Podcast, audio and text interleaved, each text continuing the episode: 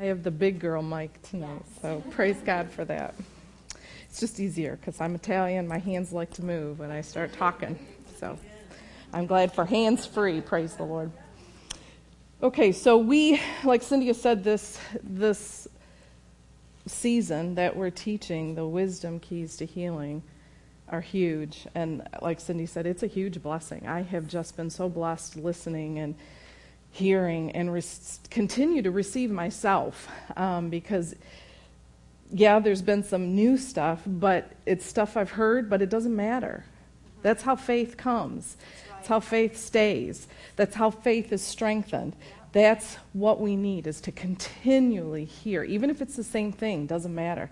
If you see me i just i try not to get too loud but but maybe that's distractful. But I do like you know you hear Cindy talking or some you know Tom or whatever.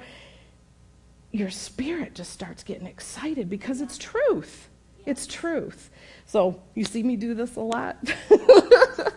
it's ministering to me. So praise God for that. Well, tonight, um, the message that Cindy had asked me to share, and it goes along with um, what we're studying, but it's not actually part of the book. Um, but it's something that I have taught on before. So, those of you who've been here for a while, you probably have heard it, but I think the Lord's kind of given a little bit deeper revelation even uh, for me. So, um, so hopefully it'll be a blessing to you. But the title, um, and does everybody have the note sheet or the handout sheet? Because there were some back on that table there. But the message um, is called Unbelief, the Enemy of Faith. And I know that in, well, almost anywhere, you hear that scripture, Romans 10 17, about faith comes by hearing and hearing the Word of God. And that's true. When we hear the truth of God's Word, it does inspire stir up our faith that's on the inside of us. 2 Corinthians 4:13 says, "We have the same spirit of faith, according as it has written, I believed, therefore I have spoken. We also believe and therefore speak."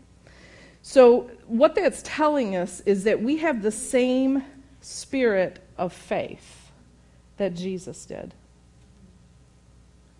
We are a spirit, and God's word is spirit and truth. They go together. That's why when you hear God's truth, it should excite you. It should encourage you. It should bless you. It should strengthen you when you start hearing the truth of God's word. When you hear who our God is and how awesome He is, when you hear how much you're loved, when you hear what Jesus has already done for you, when you hear the message of grace, when you hear all of these things, God's promises for his children, that gets you excited. That's why we meet like this. Because you want to hear what God has to say. Because you're a believer. We focus a lot on faith, and faith is important. Faith is what allows us to grab a hold of God's promises. It brings it to this physical world. It reaches in the spirit realm and brings it here. So faith is very, very important. So when we get all excited, we feel it in our spirit stirring when we hear the good news. That's faith, folks. You have faith. Don't ever doubt that you don't have faith or that you don't have enough faith. But we need to feed faith with the right stuff, just like our physical bodies. You eat junk, okay, you reap the benefits of junk. When you hear God's word, that's not junk. That's healthy food to sustain us and to grow us and to make us very healthy.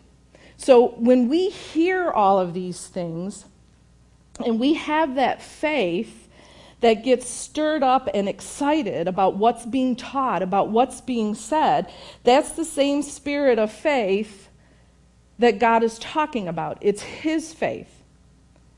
And not only do we have it, when it starts getting all excited, it's going to rise up within us and we're going to start speaking it. We're going to be speaking in agreement with God. That's how you know your faith is encouraged and is strong. But you had to have something in order for that to get stirred up. So you do have faith and you do have the right kind of faith. So there's nothing wrong with the faith that you have on the inside of you. So, what's the problem? Why do we struggle sometimes to receive what God has for us?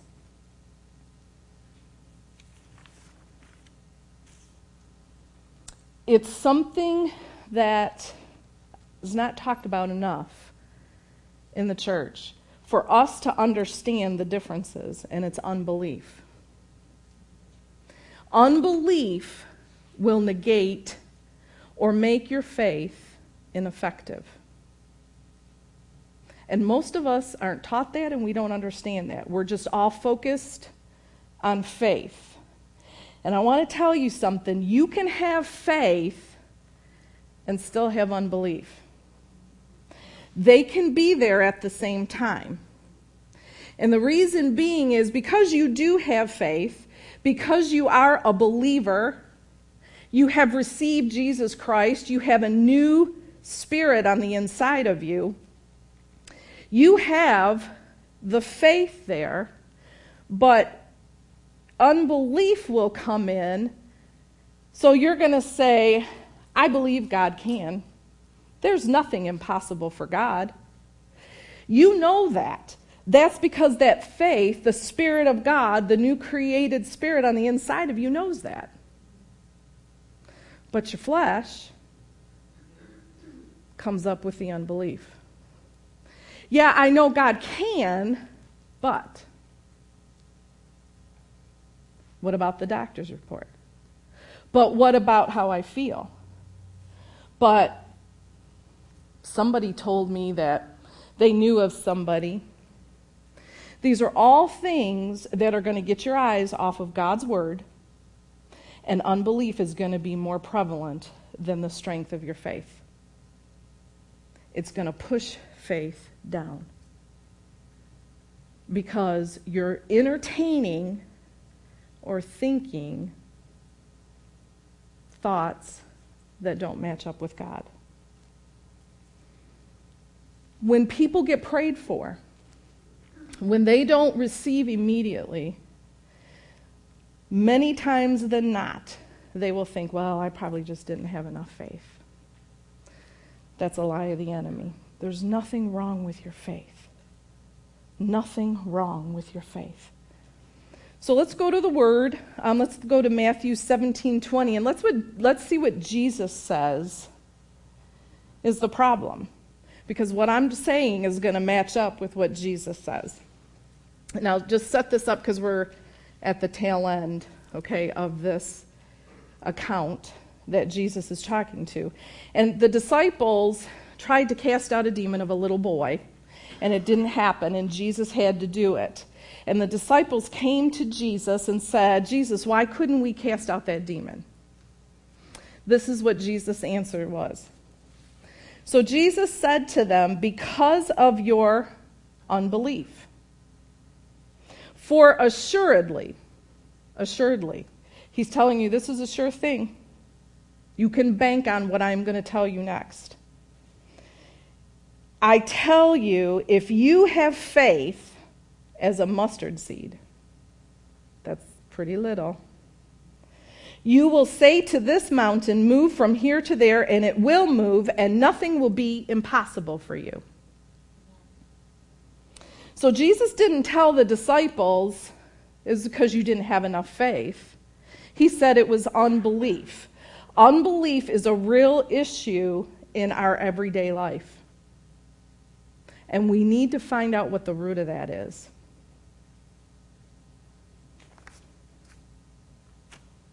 Now, I want to share something. There's a difference between unbelief and disbelief. And I think sometimes we get that confused because I've ministered to people and they're like, Fran, I think I believe. I believe that God can. I just don't understand why it's not happening for me. That's unbelief. Disbelief is the actual definition is inability or refusal to accept something that is real or true. So none of us here tonight disbelieves God. But unbelief tries to sneak its way in because it wants to get you away from what God's word says. And it also, unbelief, actually, I looked that up, that word up today, and one of the definitions is distrust. Now, I don't think we would say that, like you distrust God, but if you think about it, there's something there that is holding you back. And that's what's allowing that unbelief to kind of linger, to keep resurfacing. And you can even call that, it's, it's actually a hardness of heart. The definition for hardness of heart is insensitive to.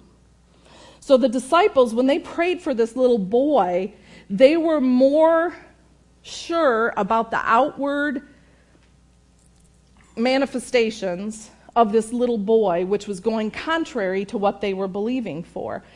There's another account in Mark that talks about the same little boy that he foams in the mouth, that he throws himself on the floor. Sometimes he throws himself in the fire, sometimes he throws himself.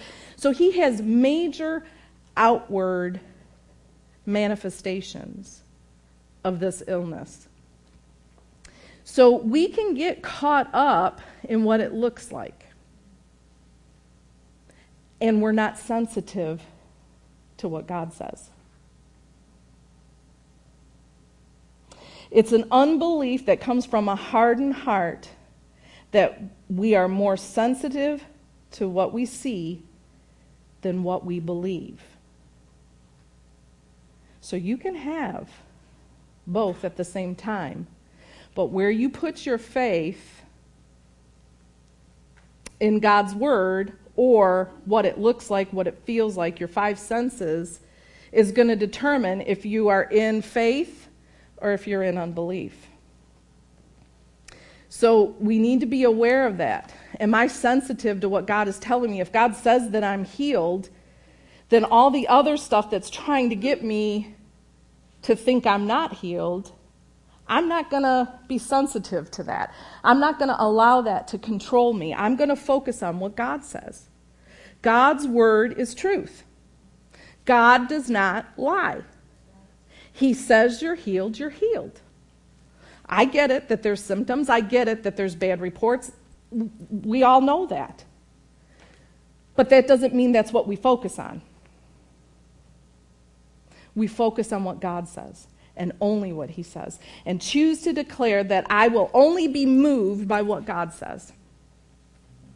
We need to have pure faith that doesn't have anything contradictory, counteracting, or negating our faith. Negating means ineffective. We don't want our faith ineffective. We want to stay away from all of that so our faith that's on the inside of us is allowed to rise and do what it's supposed to do. That's pure faith we deal more with faith than we choose to address unbelief. Where's it coming from? So Romans 10:17 I used that scripture earlier, but we all know it. It says so faith comes by hearing and hearing the word.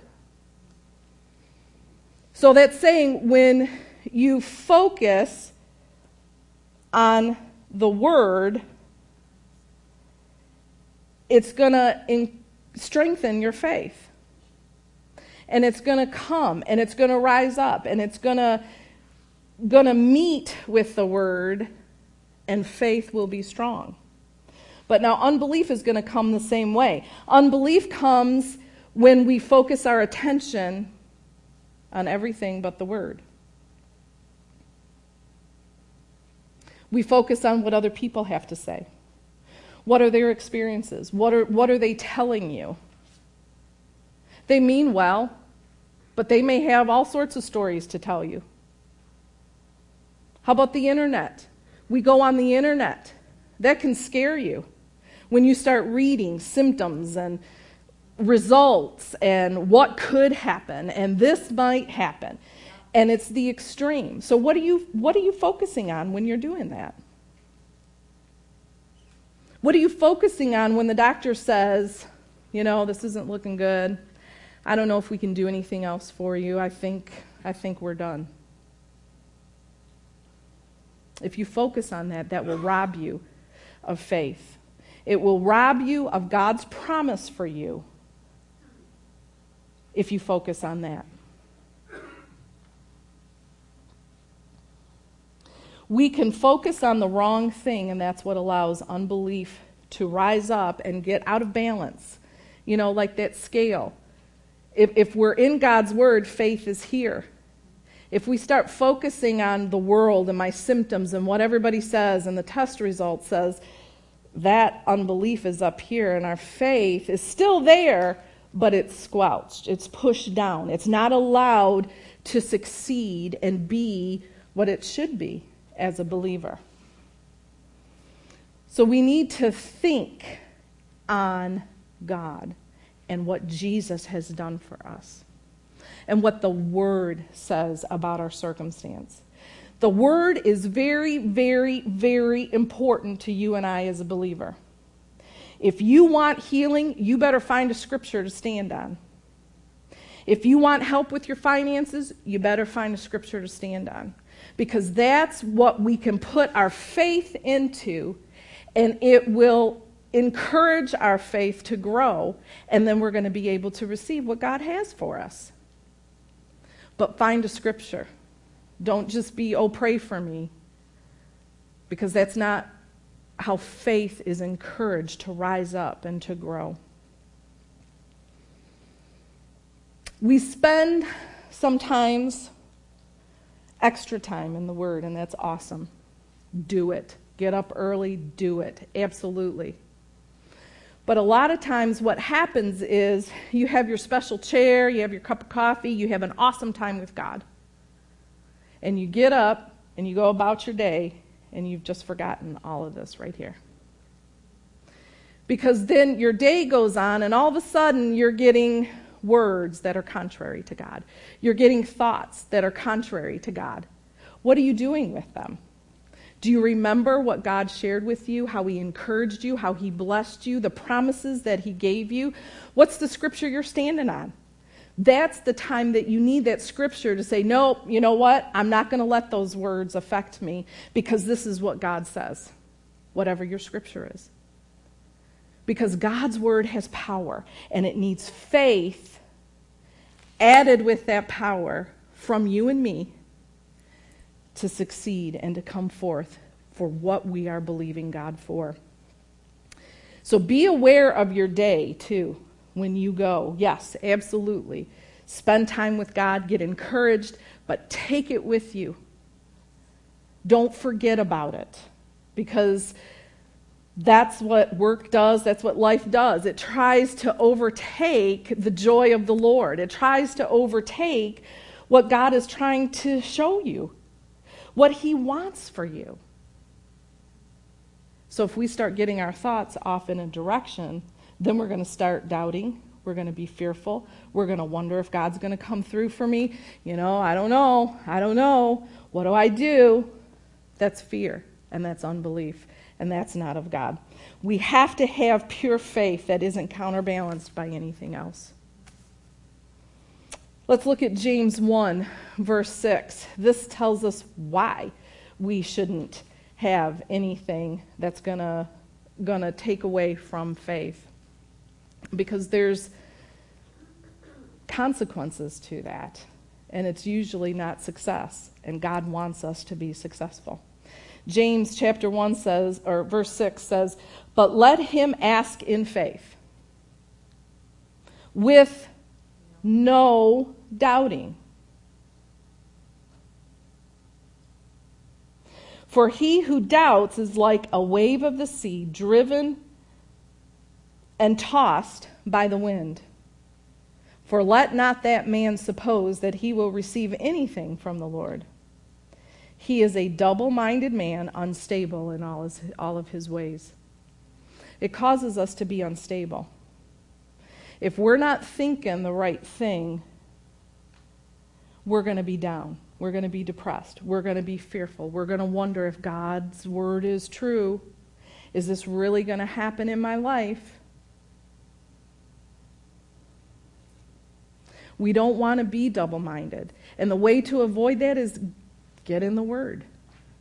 Keep that in your mind and in your heart that scripture that God has told you, that has revealed to you, that means something to you, that every time you say it, it just excites you. That's revelation knowledge. That is the knowledge of knowing that you know that this is what God said for me. This is His best for me. We don't want to be tossed to and fro. That's why one day you're high in faith the next day, you hear something that's contrary to what God says. It gets your focus on that, and then now you're down in unbelief. We need to avoid that because every time that happens, you're negating your faith. The faith that's, that, that you have put into God's Word to have that rise up on the inside of you. And then you start looking at the natural stuff that's where unbelief comes from. And then you start, you're not sure if I can trust God to come through for me. God is faithful. God is faithful. He wants everything that He has for you and me. Everything good is for us. We're His children. He has good things. He's a good Father. And He wants us to be blessed and not not worrying about anything because everything is taken care of. And we receive all of that by faith, including healing. Let's look at Abraham. He's a very good example of choosing to look beyond natural circumstances. Let's look at Romans 4 chapter or verse 18. It says, "Who, contrary to hope, in hope, and that word for hope there is the confident expectation of something good. In hope, he what? Believed. So that he became the father of many nations according to what was spoken. So shall your descendants be. And not being weak in faith, he did not consider his own body already dead since he was about 100 years old. How many of you know 100 year old men having children, fathering children? I don't. It's not. it's not the norm. In the natural, that's not that's unheard of. We don't do that. So he had physical evidence to say, I'm 100 years old. You're still telling me that I'm going to have descendants, that I'm going to be the father of many nations. He could have said that. God, where were you when I was 30 or 40 or even 50? So, in the natural mind, that's what it looks like. It's easy to fall into that. Very easy to fall into it. But it says that he didn't consider that. Right. And he didn't even consider the deadness of Sarah's womb. She had never had children, ever.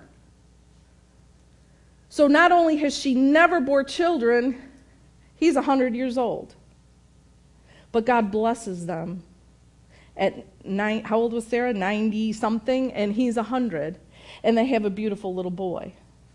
But that's what faith does. Faith pushes aside what looks impossible or what looks like it's not going to be able to happen or what if and it focuses on what God says to you. God has said some things to every one of us through His Word.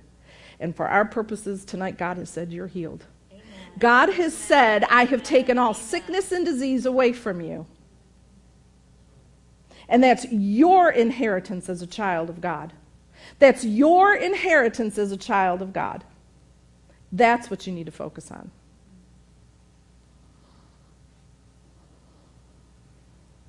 Verse 20, he did not waver at the promise of God through unbelief, but was strengthened in faith, giving glory to God. One of the ways to keep strong in faith is to give God glory and praise. When you start exalting Him, when you start elevating Him, you start to realize that, hey, my God is up here and there's nothing impossible for him. And he's on the inside of me. And I have the same power that raised Jesus from the dead. And you know what? I am as Jesus is today. Amen. Now, I don't know about you, but my spirit's just jumping up here. I'm going to try to calm down. but that's what God's word does when it's real to you. It gets you excited because you know that God is good and He's got good things for me. I can trust Him. I know that there are circumstances that don't look like it's lining up, doesn't look like what I'm praying for. But don't focus on that. Keep your eyes on Jesus. The Bible says if we do, we stay in perfect peace. Perfect peace. When you're not in perfect peace, you're not looking at Jesus, and I will guarantee you there will be fear, doubt, or unbelief present. Be aware of that.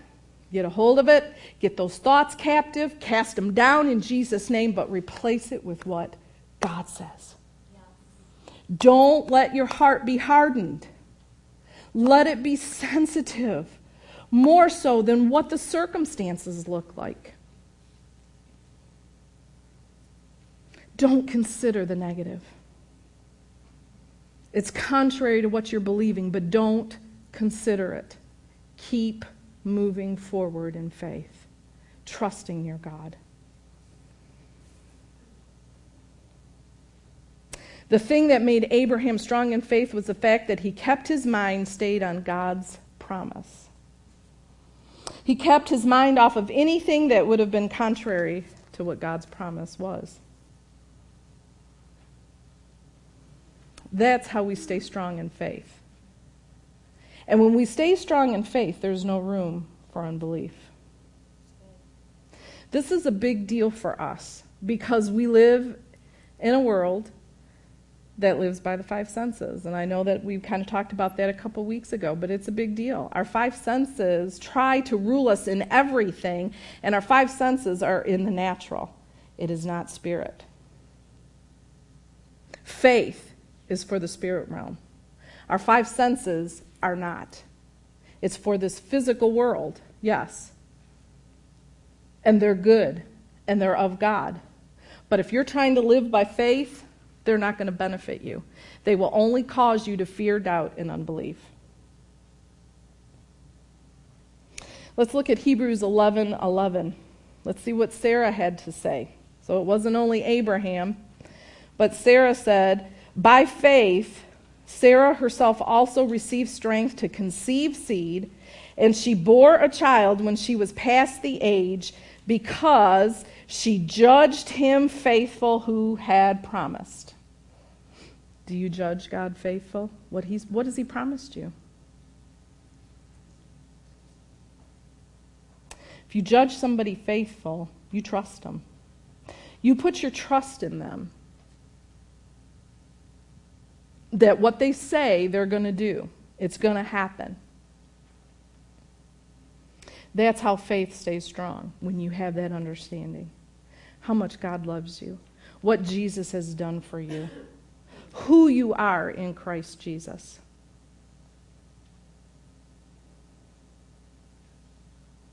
So think on the right things.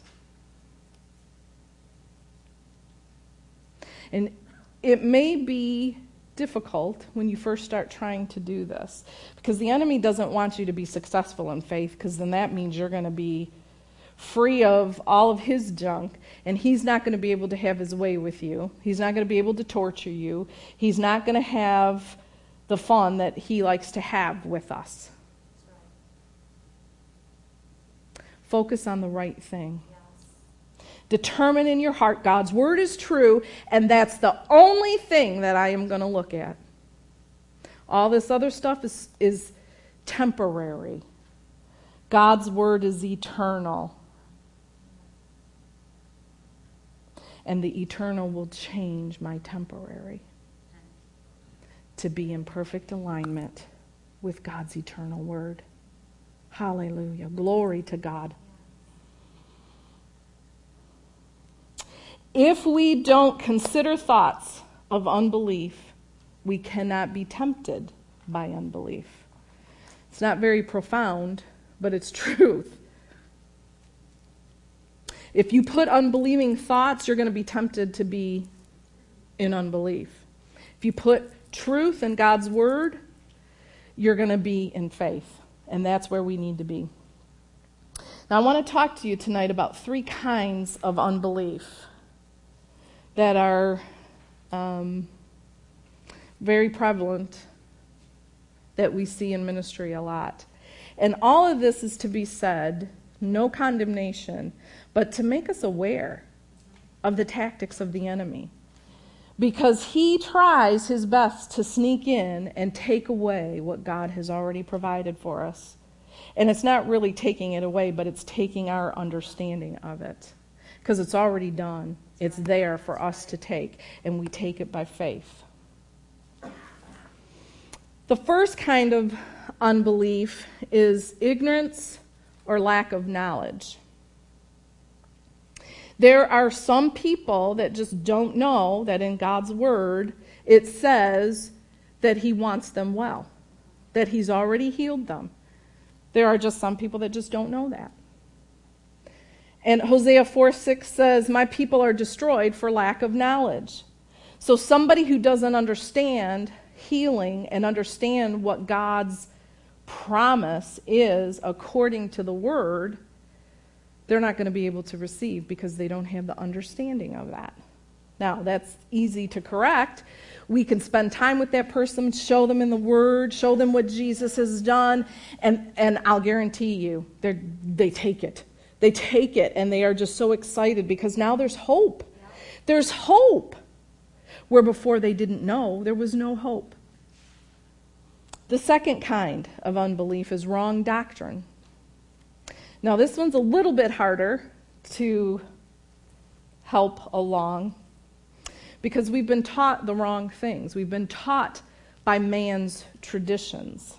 It's not really what's in the Word, it's just what people think how they interpret something. The Bible tells us that man's traditions it lessens the power of God. Exactly. So when we start listening to the wrong thing, then we have wrong thoughts.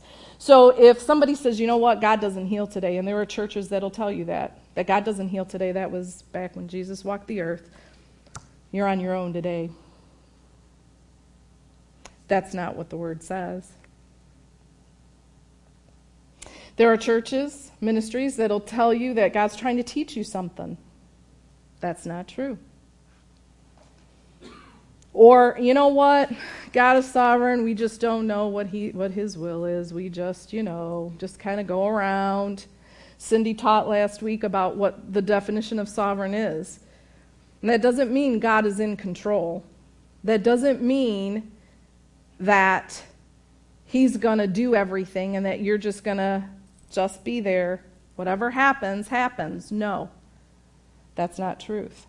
So none of these are truth, what I've shared, and there's other stuff too, but that kind of information will cause unbelief. You're not sure, you know, you hear things like, you know, God doesn't want you well because he's teaching you something. Well, then why are you trying to go to the doctors and get healed? If God is teaching you something, wouldn't you want to find out what He's teaching you? Doesn't that seem silly? But it's not truth. So when we get this stuff, it causes unbelief. So if somebody is willing to learn, that would have a tender heart towards God, you can change that. You can show them, see, this is what God's word says. He does heal. Jesus healed all that came to him. He never told anybody, you know what? God's trying to teach you something. So it's very easy to get in the word and dispel untruths so that people are able to receive the truth of the word. And then their faith is going to rise and be strong. Now, um, third kind of faith, sorry, is natural, or I'm sorry, third kind of unbelief is natural unbelief. And this one's a biggie because it has to do with our five senses. The, this kind of unbelief comes from natural information that is contrary to God's word. So, just like Abraham, he could have used, you know what, I'm 100 years old, I guess I've passed the possibility of receiving God's promise about me being a father of many nations, of having children. But that's not what he did. He chose to believe what God said, and he was able to see what God promised him. But these five senses can really mess with us. If you pray for your body, because there's pain in your body, if you pray for it and it doesn't go, your flesh is going to tell you, see, it didn't work.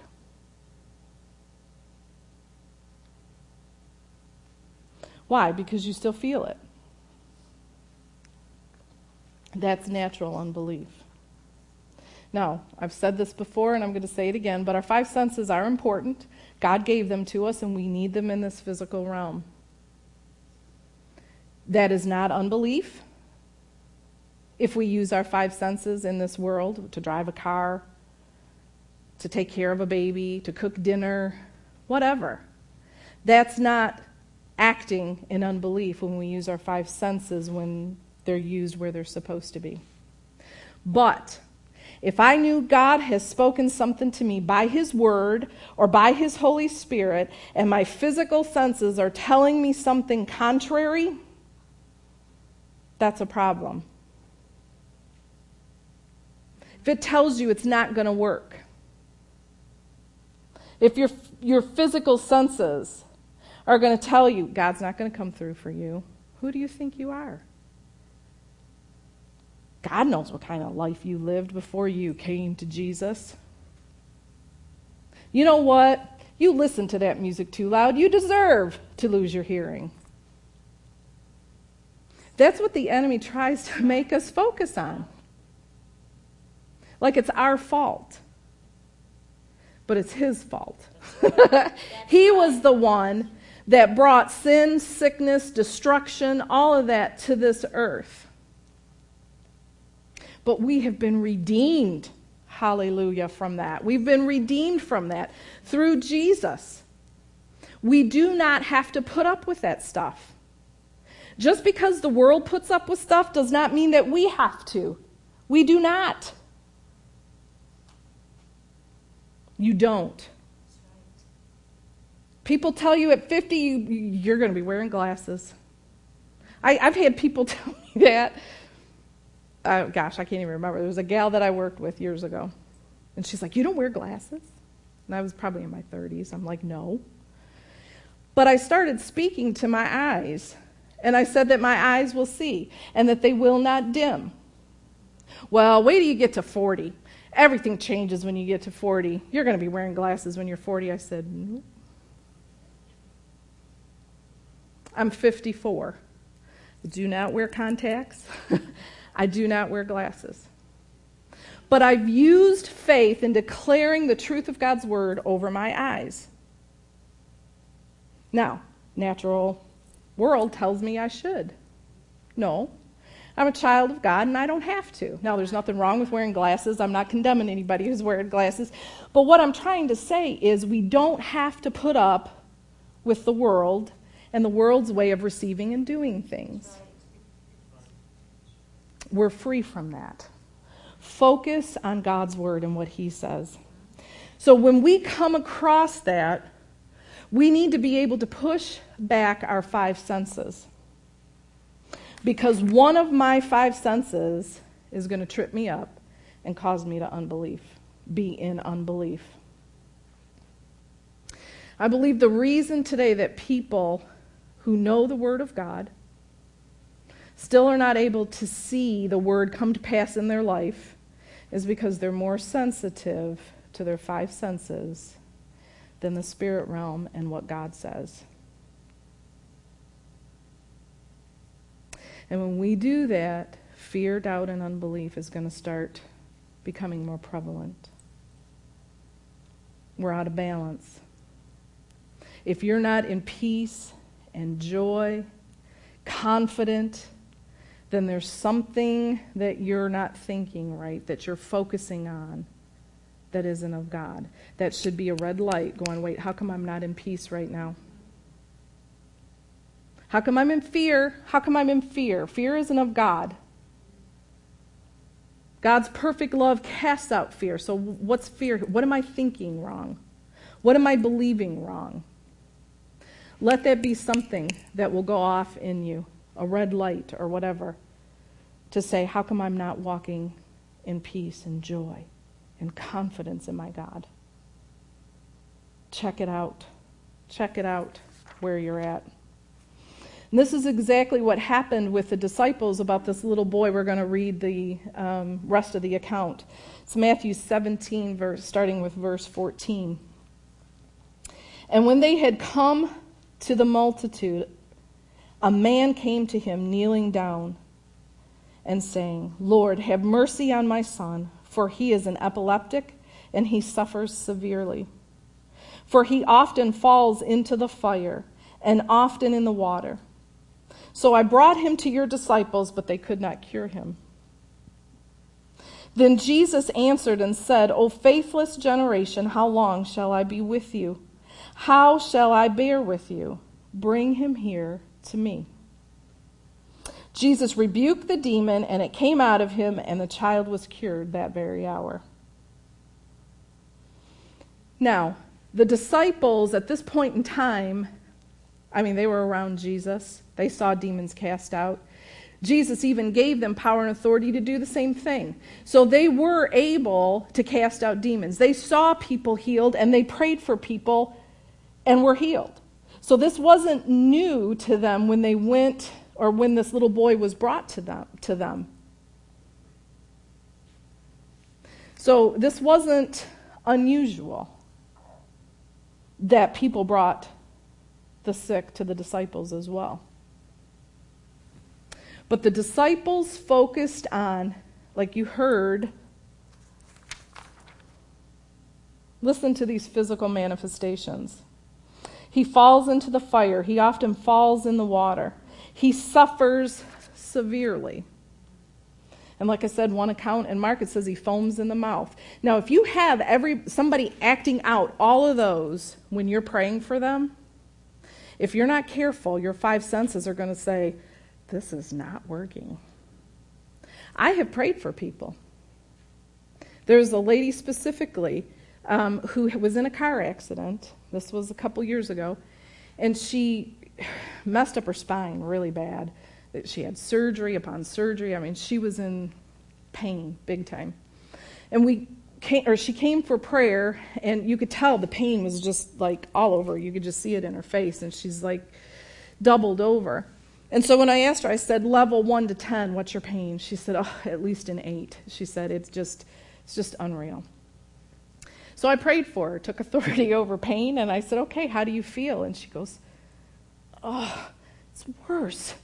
I said, okay, one to ten. Oh, 13 and she's just like holding her back now if i would have would have followed that i would have thought oh i better stop because look what i did I, I made it go the other way right But I know, I've been around doing this long enough, I know that that's a tactic of the enemy. So I said, You know what? I'm going to pray for you again. I said, It's going to go. So I laid hands on her, took authority over it.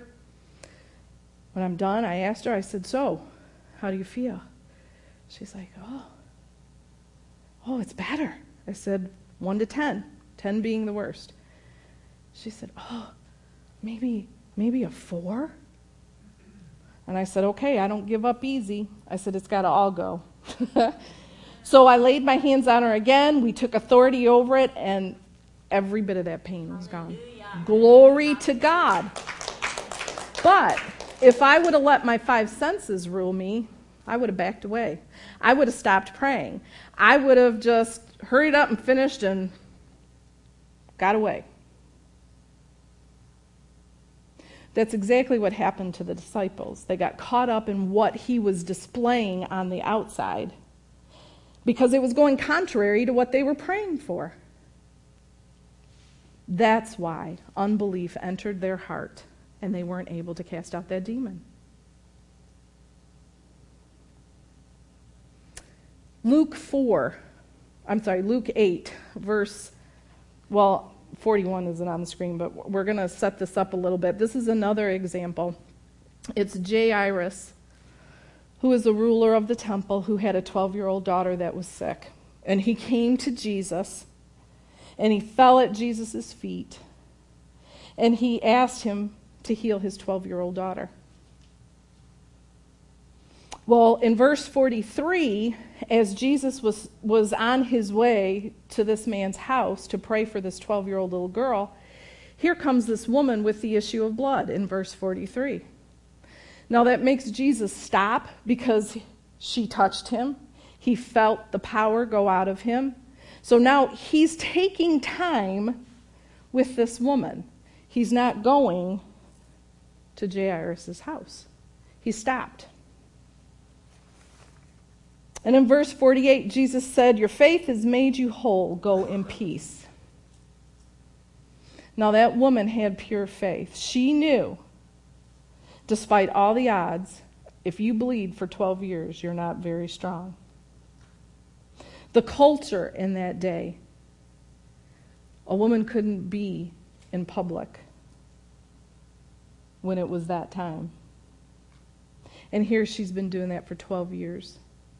But she chose to go straight forward because she heard about Jesus and that there was healing in her in his wings, which was his his robe. And she didn't let the circumstances stop her. She pushed forward because she knew that Jesus was her answer. That's pure faith. Pushing aside all the circumstances that tell you you can't, you shouldn't, it's not going to work, if you do it, what happens if it doesn't work? Mm-mm. She pushed her way through and got to Jesus. Now, in Luke 8:49, this is where we're at, I think. He says, "While he was still speaking, Jesus was still speaking, someone came from Jairus' house and said, "Your daughter is dead, do not trouble the teacher." Can you imagine the despair and the shock of Jairus. We were on our way, and this lady came and stopped Jesus. We could have been at my house right now, and Jesus could have healed her. There's a lot of stuff that's going to be going through this man's mind. But listen to our Jesus. He said in verse 50, but when Jesus heard it, I believe that he heard that other person saying that this daughter is dead, and he knew exactly the thoughts that Jairus was thinking of fear and unbelief because the word says he answered him. Jairus didn't say a word, but Jesus knew. And he said, Do not be afraid, only believe, and she will be made well.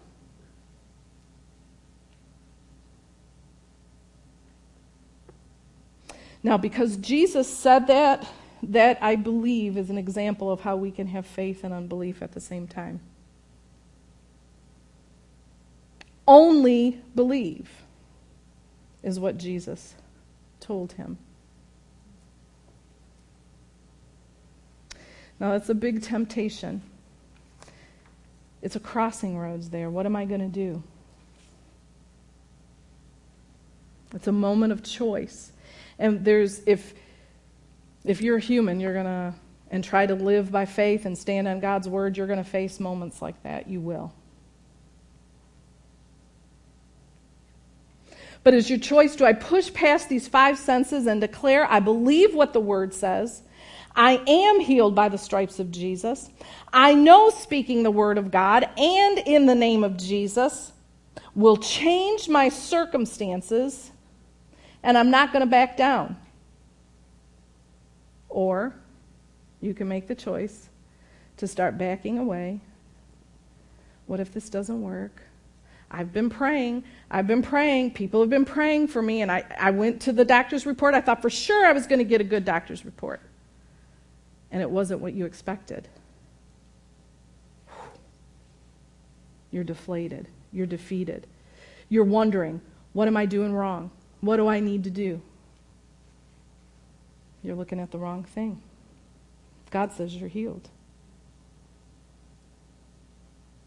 Now, we're not denying symptoms. We're not denying the report. We, I taught about this a couple weeks ago. But the truth is, God's word will change the facts. Amen. Amen. If we stay consistent, focused on what Jesus has done for us, whatever it is. And when you're that confident in it, time doesn't matter.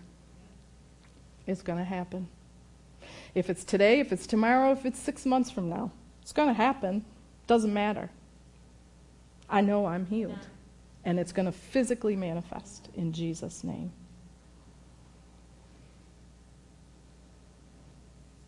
So we have a choice, just like Jairus did, and he chose to believe, and his daughter was healed. She was alive, she was well. Praise God. So we don't have a faith problem, folks, because you're a believer and you have faith. But we got to feed it and encourage it to be strong and healthy. So stop feeding unbelief. Feed on the truth of God's word. Make a choice. God's word is true. and take what he says because he's talking to you. You're his son, you're his daughter. He has given this to you. He wants you well because he loves you. And he sent Jesus for you. So we need to get single minded, not double minded. So we're not tossed to and fro. And when you're in the midst of a battle, an hour a day isn't enough to be in God's Word. Every moment of every day that you could possibly spare should be somehow hearing God's Word. Whether it's a good, solid teaching with earbuds in your ear, because the more that goes inside here, it's going to block all the negative stuff. or it's you sitting down reading. There are scriptures that you could buy on CDs that you could just have them play even during the night. When Tom was battling, we put on Healing Scriptures CDs all night long. When it stopped, we woke up, we started it over, and, and we continued on. We stayed in the Word for as long as we possibly could because that will take away any room for unbelieving thoughts to enter into your mind. It's a serious thing. When we choose to live by faith, you can't play. You can't be half in and half out. You're either all the way in, or you may as well just live the way that the world lives. You're going to die and go to heaven, so it doesn't matter either way, right? You're going to see Jesus. But if you're choosing to live by faith, choosing to live the abundant life that Jesus has given, for each one of us. He paid a dear price for that. You have to be willing to stand strong because the enemy doesn't want you successful. But you know what? He doesn't have any power over you than what you allow him to have. He's nothing. And when you get a hold of that, he's not going to be around for very long because he knows he doesn't have a chance to be successful. Stay strong. Stay in the Word. That's our lifeline. Find your scriptures. Find them and stand on them. So that way you're focused and that's what your thoughts are going to be thinking. And then we can walk in confidence and in strong faith, not weak faith, so that we can receive everything that Jesus has. Amen? Amen. Amen. Praise God. Praise God. Father, we worship you right now and we thank you for your word. I thank you for your goodness and for your grace.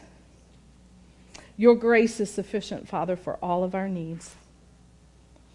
There is nothing that Jesus hasn't already provided for through the cross and his resurrection. And he is in us, and we are in him. And we are one with you today, Father, according to your word. We are a victorious people because Jesus won the victory. And that we do not have to settle for anything less than your word. Nothing, nothing less. Your word is your best for us. So I thank you that we are overcomers of unbelief. I thank you that this lie or this deception has been exposed tonight and how deceitful and harmful unbelief can be. And Father, with your help and with your word and with your Holy Spirit on the inside of us, we are overcomers over unbelief. And I thank you for that tonight. And I give you glory, Father. In Jesus' name, amen. Praise God. Praise God. Thank you, Jesus. He loves us so much. The Bible talks about a rest for God's people. And when we're able to push aside unbelief because God's word is so real to us, we're able to be in that rest.